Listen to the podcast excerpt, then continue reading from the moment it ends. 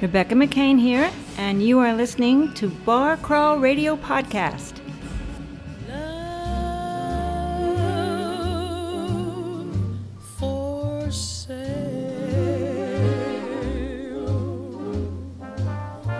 Appetizing young love for sale.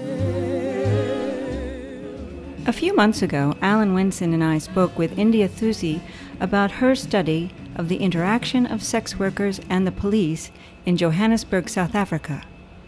We wanted to explore the current state of prostitution and our own attitudes and feelings about sexual intercourse as work. Today, we'll be speaking with Samantha Majic, a professor in political science at John Jay College of Criminal Justice. Professor Majic looks at the links between gender and American politics. We'll be talking about her 2014 book, Sex Work Politics From Protest to Service Provision, which focuses on sex work and civic engagement. We are recording on the porch of Gebhard's Beer Culture Bar on West 72nd Street, across the street from the mortuary, and down the block from Riverside Park, where the Hudson Classical Theater is now performing below the Soldiers and Sailors Monument. Check them out. And with that bit of an introduction, here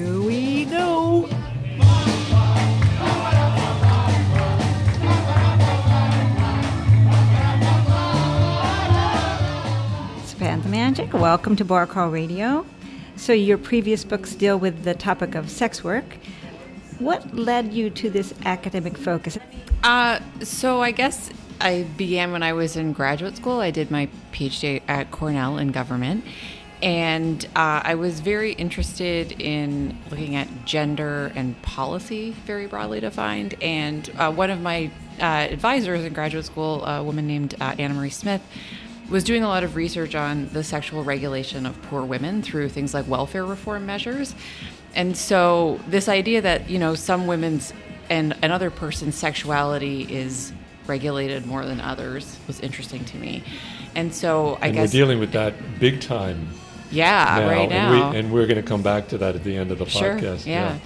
Uh, and so, you know, prostitution came up, and prostitution, I'm talking specifically the illegal form of sex work in most of this country, um, came to me as one of these interesting areas where, you know, despite all of the, again, relative progress that um, different marginalized groups have made on sexual rights, um, the LGBT community, et cetera, um, sex work has really kind of gone nowhere. You know, it's it's remained largely criminalized, and so, you know, that just started raising a lot of questions for me. You know, why is this um, not changing of, of all these issues um, that women have made so, especially have made so many strides. And I keep saying women because the majority of people, uh, trans or cisgender, who trade sex, or at least who are penalized for trading sex, are women. Um, there are many men who trade sex, but the focus, the research, and the um, law enforcement focus on them has never been as significant. Yeah, I mean, all those narratives we have about the, uh, the, the prostitute and kicking the prostitute out of the town, and, Mm-hmm. you know, um, I mean, we're still living with those, and it hasn't changed. And it pretty much is surrounding the woman prostitute, right? Yes. Yeah, yeah. A few weeks ago, we spoke with India Thusi, uh, whose uh, study is called Policing Bodies. I don't know if you're familiar with it. She used an ethnographic approach to understanding the relationship between prostitutes and police in Johannesburg. And so she was there amongst the prostitutes and, um, and observing what's going on. Your book, Sex Work Politics, looked at nonprofits in California that provided health services for sex workers, but also gave these women and men a platform for advocacy, which is where what your interest is. Why did you take this approach rather than more of an ethnographic approach? Um, so I guess it was, you know, a function of uh, conditions and access. So an ethnographic approach uh, usually requires one to um, almost live quite deeply within the community uh, or the population that they're studying. And for what I was studying, you know, was, the bigger bigger question I was interested in is what happens when activists move from protest into you know the more formalized nonprofit sector you know can they maintain their radical commitments when they're getting donor and government money right? So this is kind of like this bigger political science question. And to study this um, ethnographic immersion in my sites i don't think was was really feasible or practical. So these uh, the two organizations one is a clinic one focuses on street outreach they have limited hours. You kind of can't be there 24 7, and it just didn't really work with the That, that's the St. James Infirmary. and the and the California Prostitutes Education Project, Right, which yeah. we're gonna call CalPEP. Yeah. Okay. So ethnographic immersion wasn't really, um, I think, feasible or practical, and so I chose more of a participant observation uh, oriented, where I would be involved in their uh, different programs. I would be at their offices on different days of the week, and then I was also doing a lot of interviews with people not only involved with those organizations, but in the city and, this, and in some cases the state more broadly. And did you interview the sex workers as well? Yes, I interviewed uh, 40 sex workers. Uh-huh. Yeah. In the 1980s, AIDS was tearing through the country. It was tearing through the country, and sex workers were seriously impacted. Your study looked at three organizations, uh, you, as we've just mentioned, in San Francisco that helped this community with the health services, and you volunteered at one of them. Um, could you tell us about St. James Infirmary and the California Prostitute Education Project, also called CalPEP? So, so actually, I was just at two. The book focuses on just two of them, CalPEP and St. James Infirmary, and I was at both of them. Okay. My my research was at both. Of I think the third one we're referring to is Coyote. So yeah, that's the organization that kind of gave birth to those two organizations. Okay. All Yeah. And Coyote stands for. Um, call off your old tired ethics. I love it. There Yeah. go, right. So yeah, in the book I talk about how you know there was this organization Coyote that was largely focused on kind of more traditional protest and other um, disruptive tactics of trying to change norms and laws around prostitution. And so, out of those two organizations, a number of the women, um, it, especially as the AIDS crisis was coming to a head and sex workers were being scapegoated for the uh, emergence of HIV/AIDS in the heterosexual community. So, when heterosexual men started to present with HIV, sex workers were blamed as the vectors, quote unquote, of transmission. So, can you tell us about the, the those two nonprofits, St. James Infirmary and CalPEP? Uh, sure. Yeah. So, work. so the first one, uh, CalPEP, um, was largely uh, the brainchild of this woman, Gloria Lockett, who is an African American woman, a sex worker, who worked uh, all across California and Alaska, and she had been arrested many times, and uh, she knew too that women of color, especially from her own experience, were more likely to be arrested and targeted in different ways, especially than white women. She you know, really, Gloria is politically brilliant and also extremely attuned to what is going around, on around with her. And so she uh, saw too. She said, you know, if they're coming for gay men with HIV/AIDS, the next people they're going to come for are the prostitutes. And so she started to just go out on the street with other Coyote members, hand out condoms, do education on you know what you could educate about HIV transmission at the time. Remember, we didn't know as much then as we did now. And this all is all in San Francisco. Yeah, this is all in San Francisco. Right. So she started uh, with her some of her Coyote peers going and doing these little like group education sen- um, sessions again peer to peer, right? So that people would trust each other, and handing out condoms, talking about safe sex practices. And then eventually uh, getting some money from the city, and then eventually even from the Centers for Disease Control. And so CalPEP became uh, now, at least when I was studying it, had a, a two million plus dollar a year budget, largely from um, it moved to Oakland actually, and also so it had a lot of state and federal funding, a lot of CDC funding for that.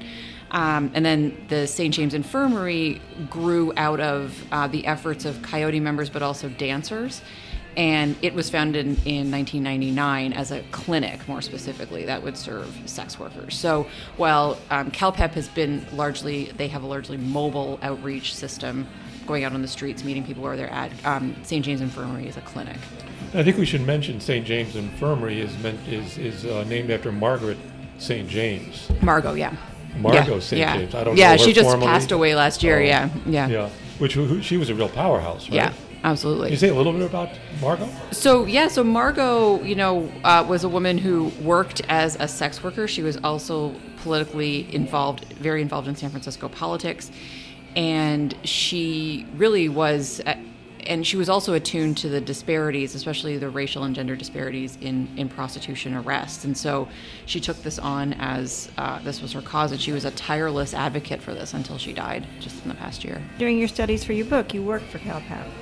I was with both of them. I'd go Right, back and forth. Go back yeah. and forth. So what was the atmosphere like? Uh, either one or both? I mean, these are these are just incredible organizations that are doing a lot with very little. So, you know, CalPEP at the time it it had its its sort of it had an office setting that was in at the time um, a an old city health building, which is kind of ironic. And um, so you'd go in there, and they're just you know people. They have a lot of administrative work to do. These they're administering big grants, and then people are just kind of coming and going. You know, picking up condoms, picking up supplies to go and do. They have these big mobile vans that they would take and park in different areas of Oakland, so people could get HIV testing and access connections to other services.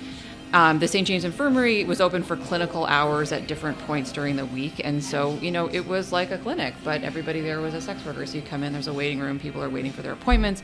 They had a food and clothing bank in another room and a computer that people could use, and it was kind of just like a community setting, but for sex workers. Right. Yeah. And clearly they felt more comfortable going there than, say, a hospital or an emergency Yes, order. yeah, absolutely. Because people there aren't going to judge them for what they're doing. They don't have to worry that someone might call the police uh, for talking about what they're doing. And so, definitely, uh, it, it was a safe space. Yeah, it remains a safe space. Yeah. So you write about during the AIDS epidemic that the federal government did not want to get involved in taking care of the health of sex workers, but it was it was politically better to to fund the nonprofits to do the work. Um, in fact, weren't these nonprofits more knowledgeable about how to care for this really vulnerable population? Um, yes, and you know, so they kind of were on the forefront. Well, and this is in, in kind of a long lineage of what we'd call peer-based health service provision, right? So we saw that with the women's health movement, right, where women in the 70s were uh, through the Jane Collective, for example, were offering abortion when you know people couldn't access abortion. Uh, we saw this with HIV/AIDS. Um, with gay men going and administering HIV/AIDS prevention services to their peers, um, so we've seen this in you know a number of other cases, and so that's um, you know what we would see. At, and so it, health authorities did eventually catch on to this, and so there is now much more funding for these types of health interventions, what are called peer-based health interventions, especially in the HIV/AIDS space, and we can thank um, sex workers for largely being behind that. And Yeah. What sorts of health services did the clinics provide? So the St. James Infirmary, it was a pretty much a full service um, health service clinic. You could go and get gynecological care. I don't know if you had a, a cold and you wanted to ask someone about it. You know, it was a it was a clinic like any other clinic. Um, and uh, CalPEP, it was because they had the mobile van service.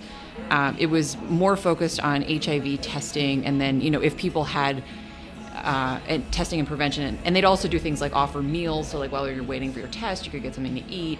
And if people had questions or needed referrals to other services, they would offer that as well. Do they still um, provide service? Does SJ Yeah, both of these they're are still, operating. Yeah. Wow. Yeah. Has it changed? Has it shifted? I mean, what's shifted the most, I think, um, are their locations. They've had to move a lot. These are uh, so uh, the St. James Infirmary is in San Francisco, and CalPEP is in Oakland. This is the Bay Area. It's Bay Area real estate, right? And so you're constantly getting kind of moved and priced out of different areas.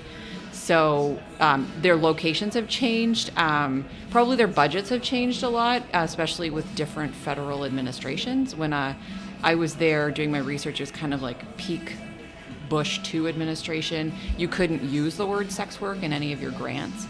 Uh, you had to say things like prostituted women instead, uh, Pro- because prostituted women. yes, because As if this was something done to them. yeah, yeah, because this was the belief that all, like, and this this is a belief that's still pervasive today, but that like all sex workers were victims, and we, so we, you know, we would write these. I would help with grant writing, and we got one grant rejected for that very reason that we use the term sex worker. Well, Yeah. I mean, um, so so clearly these um, NGOs were set up to help with the health of the sex Mm-hmm. worker, and that that aspect of, of that part of our society has improved because we've learned. I mean, they, they, were being helped, but your book really also, I think, predominantly focuses on that these institutions did more than care for the health of the sex workers; they advocated for them Yes. in some ways, uh, with progressive policies, changes in law, politically. I Yeah. wonder if we could talk about that. Well, so it's an in, these are these uh, organizations like any other 501c3 nonprofit nonprofit um, actually are restricted under federal law from lobbying specifically. Um, so if you have a 501c3 nonprofit, you're exempt from federal taxes, but in exchange for that, you are also not allowed to lobby. and so um, how these organizations would kind of work around this is they would do sort of educational. Uh, so they would they would testify at city hearings about here are the benefits of, for example, um, a, a well-funded sex worker clinic and what this can do. So they couldn't um, talk to specific pieces of or lobbies for specific pieces of legislation per se. Um, actually, nonprofits can do that if they make this thing called an H election, but very few actually do that. They It's also complex yeah, to stop to stop Americans from talking about what they want to talk about. Well, and also, and some many scholars like Jeffrey Berry at Tufts argue that this is a way of kind of silencing the voices of the the organizations serving some of society's most vulnerable people. So nonprofits, our welfare state is largely administered through nonprofits. You know, the federal and state governments fund nonprofits to carry out government services, right? If, if because they know how to do it and the government Yeah. doesn't. And, and so they Yeah. and so they have to be non-political, and yet our churches do not, obviously. right there, All right, that's a there's whole that. other thing. Yeah, I know it's another. I know. Let's not I go know. down that. Oh, that- there's another. That's another whole thing. Yeah. That's Yeah. that slippery slope. Um, one of the interesting, strange bedfellows that came out of this discussion of prostitution, whether it's legal or illegal, uh, and you present to the uh, present the idea of the misconceived narrative of the conservative religious right and the radical feminists Mm-hmm. yeah. on the full on the left Yeah. who saw the sex worker as victim Yeah. who needed help. Yeah. Uh, and then Coyote used the sex worker as victim narrative. They used it in order to set up these health initiatives. So Coyote actually would resisted this idea that sex workers were victims, right? It was this idea that they're workers, right? So these are, are women who, for any variety, women and other persons who, of other genders who, for a variety of reasons, are making this decision to engage in this kind of work.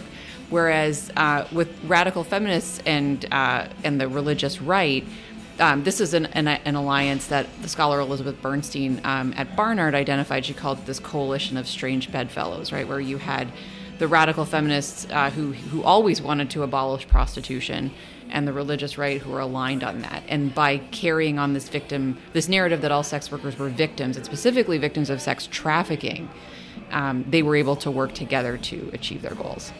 So, these nonprofits provided what you called message spaces Mm-hmm. um, for the sex workers who were using their health services.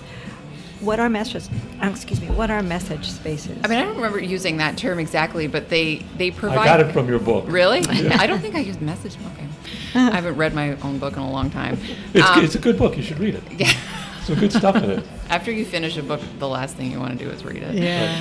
But you, you, you, you get the idea of the message. Um, Yeah, space, the yeah. So they they talk about so this happens in a number of different ways. So these spaces just use the word they refer to what people doing is as sex work, right? Which is a huge act in and of itself. Also, in the St. James Infirmary, they had a big sign on the wall that said "Outlaw poverty, not prostitutes." Right? That's a distinctly political message. Um, you know, at, at both organizations, they hired peers. So they hired people they were serving to reach out to their community, which is also another kind of messaging, saying that, you know, you can do this, right? You can be empowered in your own health. So those were just some of the ways that messaging there worked. So I mean, the way the idea that I got from from reading the book is that, you know, I'm a sex worker. I come in. I'm getting some health service, but there are other sex workers that are sitting there with me. Mm-hmm. Yeah. And I get to talk with them and talk about the issues that I'm having with the police or Yeah. So, do you remember any specific examples, any stories about these I mean, kind of to be honest, when I would sit in the in the um, in the the um, waiting room or anywhere, nobody was really talking about that. There may be, I mean, a lot of these people have a lot of other things going on in their lives, right? Like I remember once sitting in there it was around Christmas, and there was a huge conversation about poinsettia plants and like you know where to get a poinsettia. Like Wait a kind minute. of, These these people, they're people. they're humans. Imagine, human beings Wow. you know, with just like Mind thinking blowing. about Christmas. Imagine, Right. you know, Right. So they're not talking about work. No, no. I mean, I don't. I don't want to talk about work with my friends most, or people I'm with most of the time either. So, But do you think that this? Do you think that this this space had anything to do with, do with changing a um, a self a negative self image at all? Um, I mean, yes, in the sense that this is a space, a rare space where they could be open about what they're doing and not be judged, right? Um, and they're they're supported in what they do. So this isn't like, for example, I, I don't know, maybe going to a more religious organization where it's like, here you can have a meal, but then accept Jesus as your Lord and Savior, right? This is just kind of come as you are, and we'll meet you where you're at, right? And so I and I think there's something about that that's I think that'd be very affirming for anybody. Um, yeah, I think just that in and of itself. It's a very interesting concept that when you sit down with fellow workers, you may not talk about work, you may talk about poinsettias. poinsettias. Right. Right. And um, we just don't carry that narrative. I mean, when you say, I'm, you know, I'm a prostitute, you go like, oh my God. Yeah. Well, and the St. What James do Infirmary do? did this amazing um, public awareness campaign called "Someone You Know is a Sex Worker." Right. So they had these signs with the picture of a person. They say sex workers go to school and take care of their kids. Someone you know is a sex worker, and probably all of us in, in our lives, if we're honest or dig a little deeply, we all know somebody. Um, even if you don't do research and know people in this field, like we all know people who have exchanged sex for something, right? So. Marriage at one time was considered an Yeah. exchange of Yeah. sex for, for yeah. a Yeah. position, right? I was wondering, or we are wondering, if Coyote also worked on how law enforcement dealt with the sex workers. How did they? I mean, that was the motivating um, force behind it, right? So this idea that you know people were being arrested, and specifically women, and often women of color on the streets were being arrested for this activity. I mean, most of the women who joined Coyote initially joined because they had been arrested and they wanted help and support. And you know, Gloria Lockett, when she she had a huge trial, you know, with her with one of the men who kind of helped facilitate her work, and you know, Margot St. James was with her every day at the at the trial, and so they What was she accused of? um, it was everything with like pimping and prostitution. Like, it was a, it was a huge, um, yeah, She was on trial for the work she was doing. yeah, and and Ralph Washington who worked who worked with her, yeah. Right, right. Um, so have they? I want to know though. I want to finish. Just did have some goals changed, and, and were they successful in getting this? I mean, is it it's still criminalized there? Yeah. So actually, just very recently, um, California um, de- basically decriminalized loitering, right? Which so like loitering laws. Um, have or, or what some would call walking while trans laws, right? Have been the way that a lot of people are picked up for prostitution. So you're seeing kind of like standing outside and just hanging around, and you're maybe dressed a certain way. You don't um, look a gender conforming way. You're very likely to be picked up for loitering. And so California just got rid of that, which was a big step. But I mean, no, prostitution still remains criminalized, and so in most pl- places in the United States. And so that goal, I, I think, has not been realized. But I think we're getting a little closer. Um, people are more open to, I think, more open to it now. We have a bill in the New York State Senate that has been hanging out for a while. Um, you know, there's movement. I think people are more supportive of it, but getting someone, a, a politician, to stand up and say, you know, yes, we should acknowledge this as a form of work, it always sparks this outcry. Well, what about the trafficking victims? And it's like, well, that's a different issue. Yeah. And- Right. Well, I mean, Yeah. what, what would be the advantage of a politician going in that direction? Right, In this, in yeah. this uh, environment that we're in Exactly. Yeah, right. yeah. Yeah, We, hard. we did uh, a program uh, with some um, community um, organizers in Brownsville. Um, and they, because they know their community Mm-hmm. and they're on the ground and they want to improve it, they've come up with very interesting, innovative ways of, inc- of, of making life better for Brownsvillians. Yeah, Right? yeah. Um, I'm wondering, is there a similar situation with CalPEP and, um, and um, St. James Infirmary in that they understood the AIDS epidemic? Mm-hmm. Because when the AIDS epidemic was coming out in 1980s, whatever, it was totally new. Yeah. And if you were gay or a sex worker, you were kind of on your own. Because the medical Yeah. establishment didn't know what to do. Um, were these organizations, these NGOs, able to help their um, their their their people in, in ways that were I mean, absolutely, right? If you if you got a condom from a CalPEP street outreach, That was new. that was new and that was and someone gave it to you with you know out arresting you or telling you you had to stop what you're doing i mean that's huge yeah Yeah. especially in the especially in the 1980s Right, yeah, as simple as that. yeah. Yeah. Yeah, and keep- you know got it told you maybe where you could get a test um, wasn't telling you you had to stop what you're doing that you're a bad person that's a that's a big deal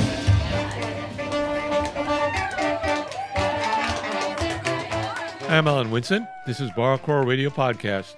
Rebecca and I are talking with Professor Samantha Majic of John Jay College about her book, Sex, Work, Politics. We'll be right back.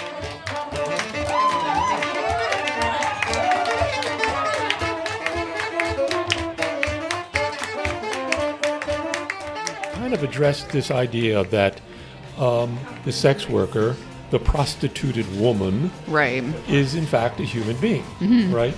Um, certainly, they are sex workers that are victimized.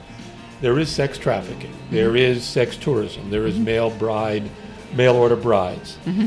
Prostitutes are mistreated by cops and their clients. This is all true. Yeah. This all Yeah. happens.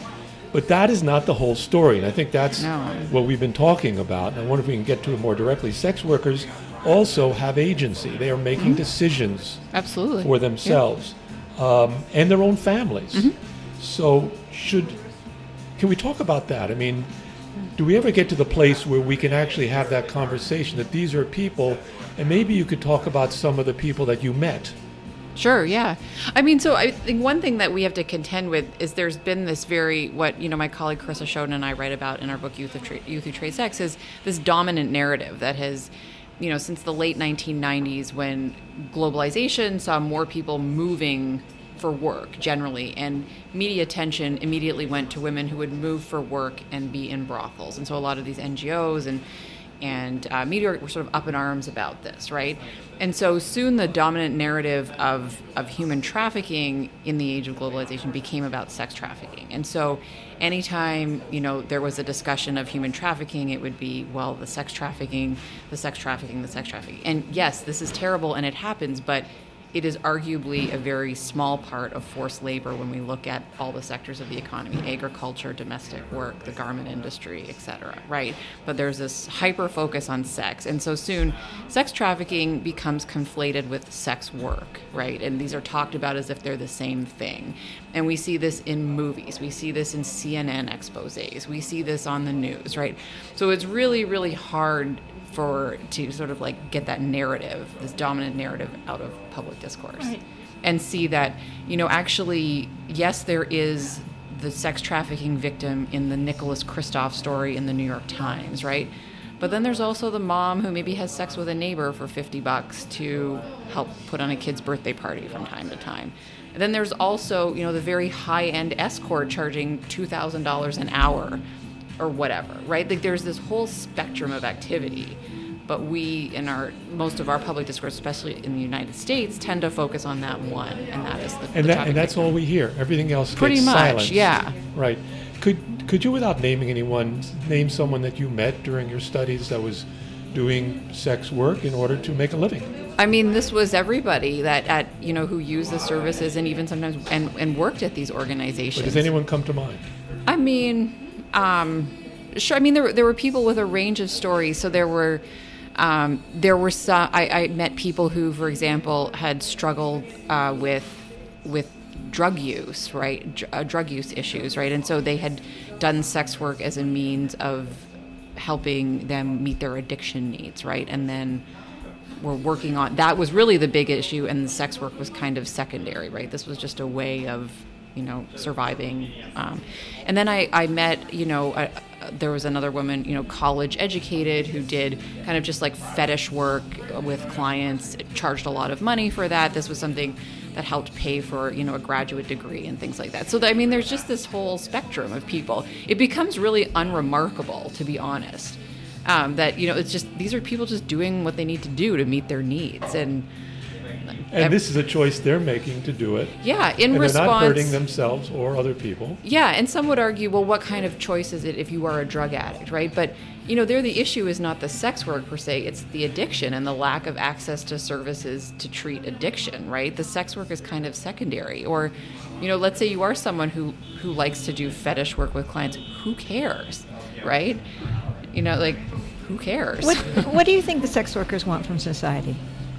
I think, I mean, they, they want a lot of different things. This is a diverse community. So, um, a woman who was at the St. James Infirmary working there and uh, does independent research, Alex, Alex Lutnick, um, and her her colleague there, Deborah Cohan, who was the medical director at the St. James Infirmary, they did a study about, you know, what do sex workers want in terms of legal reform, right? And actually, they did this survey of sex workers through the St. James Infirmary, and they found they wanted diverse things. Some wanted to keep it criminalized. Um, some some thought a decriminalization model where there's kind of no penalties, but also no specific regulations was a good thing. Others wanted regulations, like sort of an Amsterdam model this is a diverse community, right? And not everybody has the same, just like not all auto workers think they want the same kind of unionization policies or whatever. The sex workers are the same. So, what's the Amsterdam model? I, I'm not familiar. So, in Amsterdam, this is what's called a legalization model. So, sex work is legalized, but also then very specifically regulated. So, um, sex workers have to have a license. There, there are probably testing requirements. This is similar in Nevada right? So um, the Nevada um, regime is actually quite um, punitive in a sense. So there's a lot of sex workers. It's regulated by county, right? And so in some places, if you are a sex worker in a brothel, you can't leave the brothel for two weeks, for example. You have to get tested every, you know, certain number of days or weeks and all this kind of stuff. So that's more of a regulation model. Um, whereas, you know, a decriminalization model is just this is not something that is um, criminalized, but it's not specifically regulated. You'd be like any other kind of independent contractor. Right, right.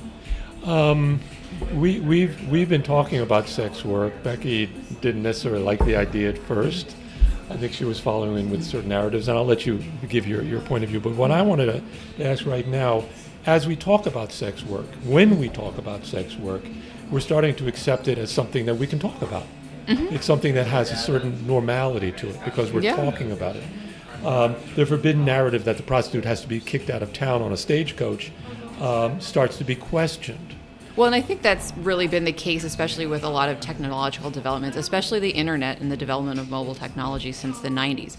Um, that shifted most sex work off the streets. I mean, street sex work is, I mean, it definitely is a thing, but it, it's the one that's most likely to be arrested still, but it's, it's not a thing. Like most online sex work, or the, at least negotiating the transaction online, whether you're texting someone, paying by Venmo or whatever. Um, but then also, um, as we saw, especially with the pandemic, right, when so many people were online and glued to their screens, an explosion of use of, of sites like OnlyFans, right, where where people do virtual sex work, right? They're posting videos of themselves doing, you know, whatever it is they want to show in their followers. Otherwise called pornography. Yes, more self-produced content. Yeah. Right, right. Yeah. You're not working through an agency. Yeah. You're, no, you're, not in a studio right, right. per se. Um, my, my, my, my, the question that I think I've been getting to, wanted to get to the whole podcast is, and we've been talking about this, normalizing this idea of, of the prostituted woman, as you used before. Can attitudes about prostitution ever really change in this country? Uh, that is making it impossible. I mean, we're in a, let me put it this way we're in a country in which it's becoming impossible for a woman to control her own body, mm-hmm. Right? I mean, the narratives about prostitution are, as you said at the beginning, narratives about a woman mm-hmm. making a choice. Is this ever going to change in this country? Because we seem to be moving in the other direction. I mean, I guess it's it's change where, right? So I think in, in certain demographic in, or certain demographic and other spaces. So let's say you go to Congress in Washington, most people are going to say, "Oh my God, this is terrible! It's all sex trafficking," especially if you're a Republican. But you talk to a lot of younger people, like even talking to my students, to them, sex work is just not a big deal, right? This is just kind of part of the continuum of ways that people, you know, express themselves sexually, earn income, whatever, right? I think it really depends on who you're talking to. It's much more normalized in some segments of the population than it is in others. Alan brought up this idea of, of talking to um, people about sex work, and I was like, She's making a face had, right now, yeah. radio listeners. I had, I don't want to put words to that face, but it was it, I had a I think I had to really start examining my own feelings. That I mean, I hadn't. I hadn't really. I have to say, though, I did. I do believe and did believe then that it should not be a criminal. It shouldn't be criminalized. Period. That's that's I believe um, but I, I did still have this feeling that, well, but I wouldn't want my daughter to be a sex worker, right? Or our grandchild to be a right, sex worker. Right, right. So I happened to be with my daughter and my niece last weekend. We were all together, and I, I told them about the the podcast we had with India Thusi, and I wanted, and I said we're going to have another podcast. I said so. I wanted to ask them how they felt, and you were talking about the younger people. They're both much younger than than me, of another generation. Um, so this is what my daughter. Uh, she wrote me. I said I w- I don't want to misquote you. So she wrote. I feel that if the work is by choice and you are working in a way that feels empowering to you and that you are not beholden to another person on an unfair labor practice, for example, a pimp or a madam or what have you, in the, traditional, in the traditional sense, then it is not my place to judge.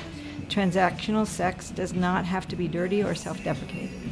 And I mean, what she describes, don't we want that in all workplaces? Exactly. Right? You know, and these are something in this country, and this is what gets lost when the focus becomes so myopic on sex work and sex trafficking, is that there are many people in many labor situations who are in coercive, abusive, underpaid. So we think of the re- that a few years ago, the New York Times did this expose on nail salons, right? How many times do we walk by a nail salon in New York City where people are breathing chemicals? They can't. They're underpaid. I underpaid. can't go into one of those. Yeah. Oh, and they were trafficking. They were trafficking this, the nail salon, the, the, the people, the workers. Yeah, right? yeah, yeah. And yeah. and where was you know where were all and a lot of the major anti-trafficking organizations are located here in New York City. Where were they on that? They were silent. Why? Because it's not the girl thrown in the back of a van for sex, right? Right. This what your daughter describes is what we want in all workplaces. And so this is really the bigger issue is like whether you're doing sex or you're doing nails or you're a college professor, right? Like you want to work in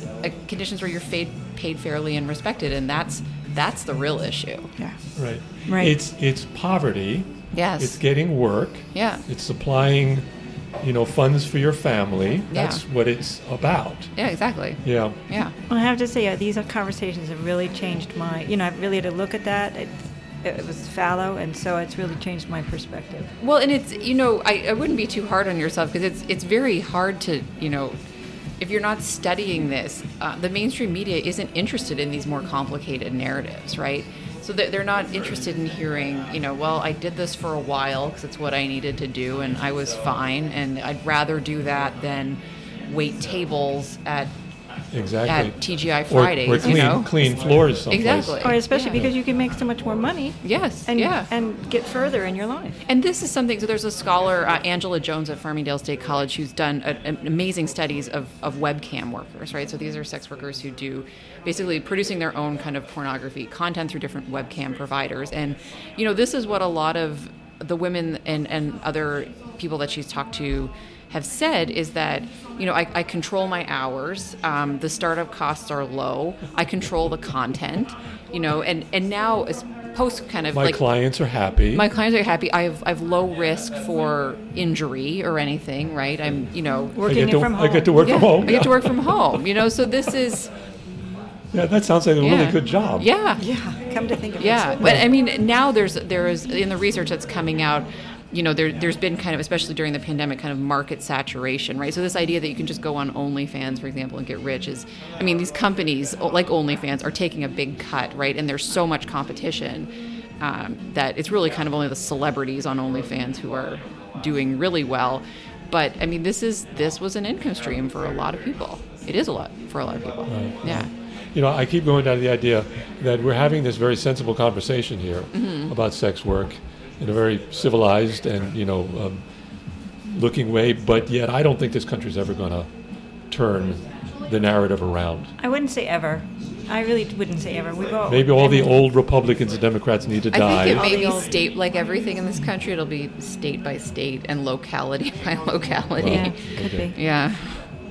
Was there anything else you wanted to share with us? Um, actually, the one thing I would share, and that I, I always, and I, you know, I get a lot of calls from journalists about sex work and sex trafficking issues, is I always say talk to sex workers themselves. Like, you know, I've I've had the privilege of being able to study this topic, but really, sex workers are the people who know their needs best, and whether it's policy or journalism, talk to the sex workers like if we if we wanted to change things about the auto industry or the real estate industry or whatever we talk to people in those industries um, we do the same for this industry And we're going to continue with this um, conversation because we've contacted the communication director at Sex uh, Sex Worker Project. yeah that's an amazing place yeah Yeah, and Yeah. so we, we would like to continue Yeah. opening up this narrative Yeah. to something that's a little more sensible. Yeah. Yep, and I and I think like again, there there are many groups who like what I'm saying is just not even interesting because people just think this way. But I think there are certain groups, um, many older people. Uh, there are people in other parts of the country that maybe uh, are not as liberal, right? And so I think it's a very um, audience specific Yep. you know Yep. messaging and issue Yep. yeah. Yeah. and there's actually another actually another organization that's doing amazing work it's called the old pros network and they do podcasting and storytelling around the sex industry and the woman uh, caitlin bailey who is kind of head of this organization she does uh, a whole show on the history of sex work and so um, this is you know one again another place where it's sex workers telling their own story and you know really and they, they do a great thing where they target different audiences with different messages about this to kind of like open up how they think Oh, about to, it to maybe yeah. allow them to start listening. yeah yeah Wow. Right, that would be very interesting. We have to listen to that out. We'll have to check Yeah. that out. they do a podcast it's fantastic